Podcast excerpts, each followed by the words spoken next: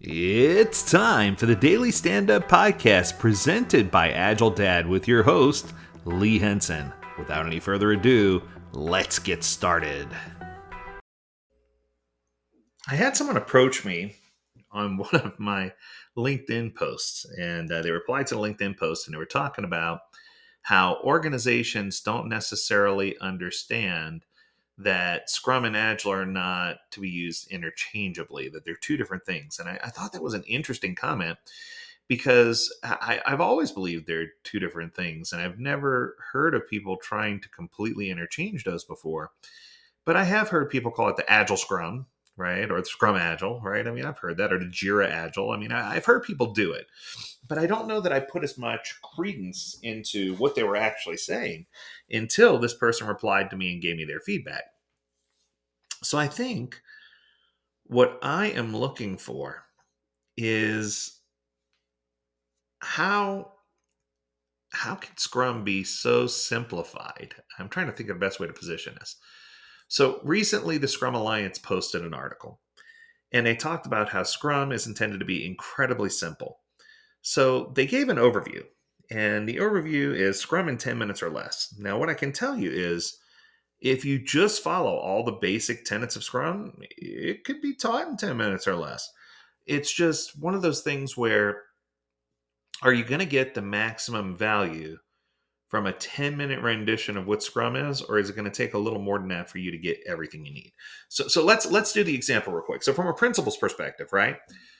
Scrum is founded on empiricism and lean thinking scrum employs an iterative incremental approach to optimize predictability and to control risk scrum engages groups of people who collectively have all the skills and expertise to do the work and share or acquire such skills as needed okay, th- this is making a lot of sense now, right? Now, from a team's perspective, if I start talking about the Scrum team, so, so let's talk about the roles, I guess, or I shouldn't say roles. I'm going to use the words the Scrum Alliance uses. Let's talk about accountabilities. So let's talk about the Scrum team. The Scrum team is composed of one Scrum Master, one product owner, and one team of developers who are cross functional, self managing, accountable, no hierarchies, no sub teams, with a minimum size of three and a maximum size of nine. Okay, I'm going to pause there. In organizations, I have yet to find a dedicated Scrum Master and a dedicated product owner to one developer team. In most organizations, one Scrum Master spans up to three teams, and product owners are completely associated.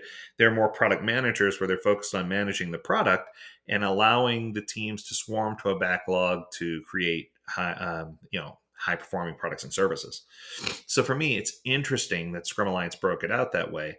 But I guess there are some places in the world, maybe startup companies, where this actually does exist. I mean, if you feel differently, please let me know. The Scrum Master their main action is to help everyone understand Scrum theory and practice. Their accountability is based on a Scrum team's effectiveness and performance. Action items they coach team members in self management and cross functionality, help teams focus on creating high value increments that meet a definition of done, remove impediments to see the team progress, and ensure that events are positive, productive, and within the aligned time box. Okay, so here we go from an action items perspective, wow. I, I just, I'm going to go all the way back. So, Scrum Master. The Scrum Master does a whole lot more than help everyone understand Scrum theory and practice. The Scrum Master is like a doctor. They're responsible to health and well being of the team, as well as in many cases, as they graduate to coach, the health and well being of the organization. So, while I feel like this is a very simple, down to earth, easy explanation, when you start talking about Coaching team members and self management cross functionality, fact, valid. Uh, help teams focus on creating high value, valid. Got it. Definition done, love it. Here's where I here's where I jump ship. Removes impediments to teams' progress. Okay, pause. I empower teams to help them remove impediments that exist, but I'm not going to enable the teams by removing every impediment myself. And I know that might sound kind of cheesy, but if the team never learns how to resolve any issues, then they're not practicing problem solving skills, and they're never going to be a high performing team.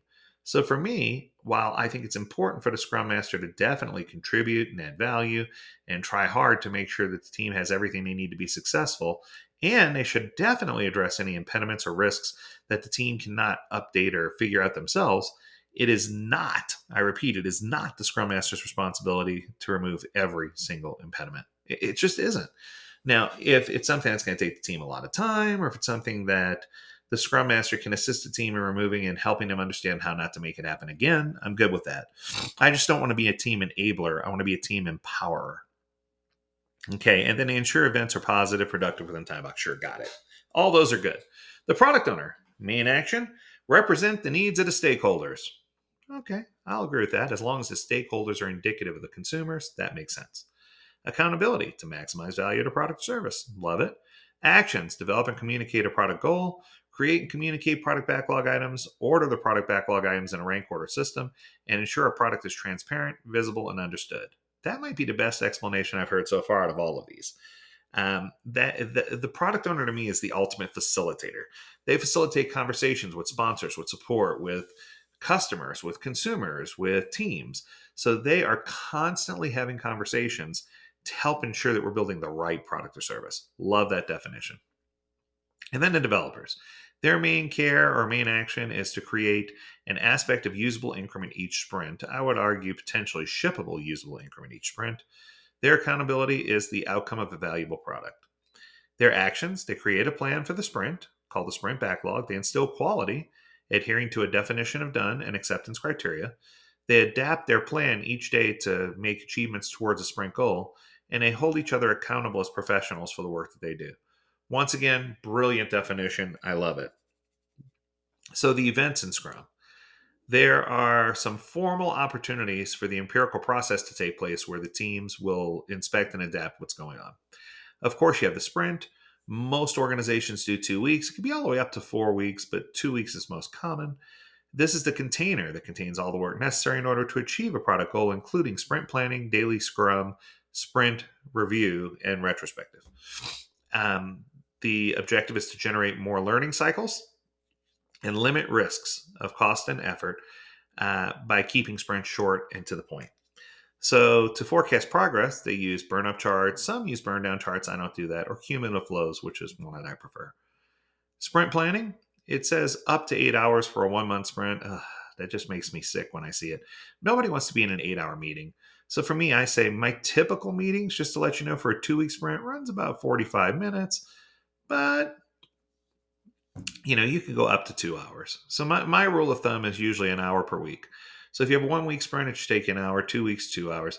That's generally my guidelines. If you get really good at this most sprint plannings last about 40 to 45 minutes and that is where the product owner proposes the most important backlog items that need to be worked on we cover any clarification necessary and the team members sign up to create that increment sounds good then you have your daily scrum Daily Scrum is up to 15 minutes. Uh, I say 30 seconds per person, not to exceed 15 minutes. It makes it go a lot better that way. People participate in this meeting to inspect progress and adapt the sprint backlog as necessary, adjusting for uh, upcoming planned work. Okay. Um, daily scrums improve communication, identify impediments, promote quick decision making, consequently eliminate the need for other meetings. Uh, okay. So I like the way that they position that. The only thing that I want to add is just it is the glue that holds everything together. If you can get the daily scrum meeting right, all of your other meetings will flow well. And then they go into the end of uh, sprint meetings, which is sprint review. Same rule here, one hour per week. Most of mine last about 40 minutes, 45 minutes. Nobody wants to be in that meeting for four hours. But this is where uh, we review the outcome of all the increments and do a public demo as needed. And then, of course, we have the retrospective. They call out three hours max. Eh, I say it can go longer if it needs to, but most of the time it goes shorter. This is where the developers, the scrum master, and the product owner, yes, product owner, conclude the sprint, discuss what went well, etc. So this is where they're doing all the things that are most impactful. And then, of course, you have the Scrum artifacts, which include the product backlog, which is the ordered list of items that the team needs to build a product or service, a single source of work for the Scrum team. Each item is refined, uh, smaller item until smaller items get mature enough to select them into an ongoing sprint. And the product owner helps developers understand and select trade offs. Okay, that makes sense. And of course, we establish a product goal, which is the future state of the product uh, developers need to target. Makes sense. The sprint backlog is the plan by and for the team doing the actual work. Uh, the progress is visible during a daily scrum. Typically, it includes a sprint goal, the why behind what we're trying to do, uh, product backlog items needed during the sprint, the what, and actionable plan, the how for we're going to create what we're going to do to develop each increment. The sprint goal should also be part of this. This is created during sprint planning. It's a single objective for the sprint for that team. So if work is turning different than expected, developers and product owners need to negotiate to modify the backlog without affecting the sprint goal. That makes sense. And then, of course, you have an increment, which is a product backlog item or set of items to meet a definition of done to become a product increment. The sprint is a sum of multiple increments. Increments are usable, additive to prior increments, and all increments functionally work together. That's kind of confusing, but I get what they're saying. They're just saying that we're building everything together towards one common increment. And then finally, definition of done. Uh, formal description is fully shared inside the Scrum team. This is the state of the increment when it meets the quality measures required for the product. It enables transparency by sharing a common understanding of increment completion. The product backlog item, uh, product backlog items should meet the definition of done or return back to the backlog if it's not meeting the definition of done. And uh, developers are required to conform to that definition of done. That's what we call commitment. So even though this overview is good, it's strong, I just feel like there are a few places where it's loose. And I think anytime you define something that loose, you're going to wind up with opportunities for failure, opportunities for dislodging. So we need to make sure that we understand what this is all about, that we remain vigilant and focused, and that we do what we need to to be successful. And I think that if you just treat Scrum like the small piece of the Agile framework that it is, it's going to help you to be ultimately successful and help us all to achieve our goals.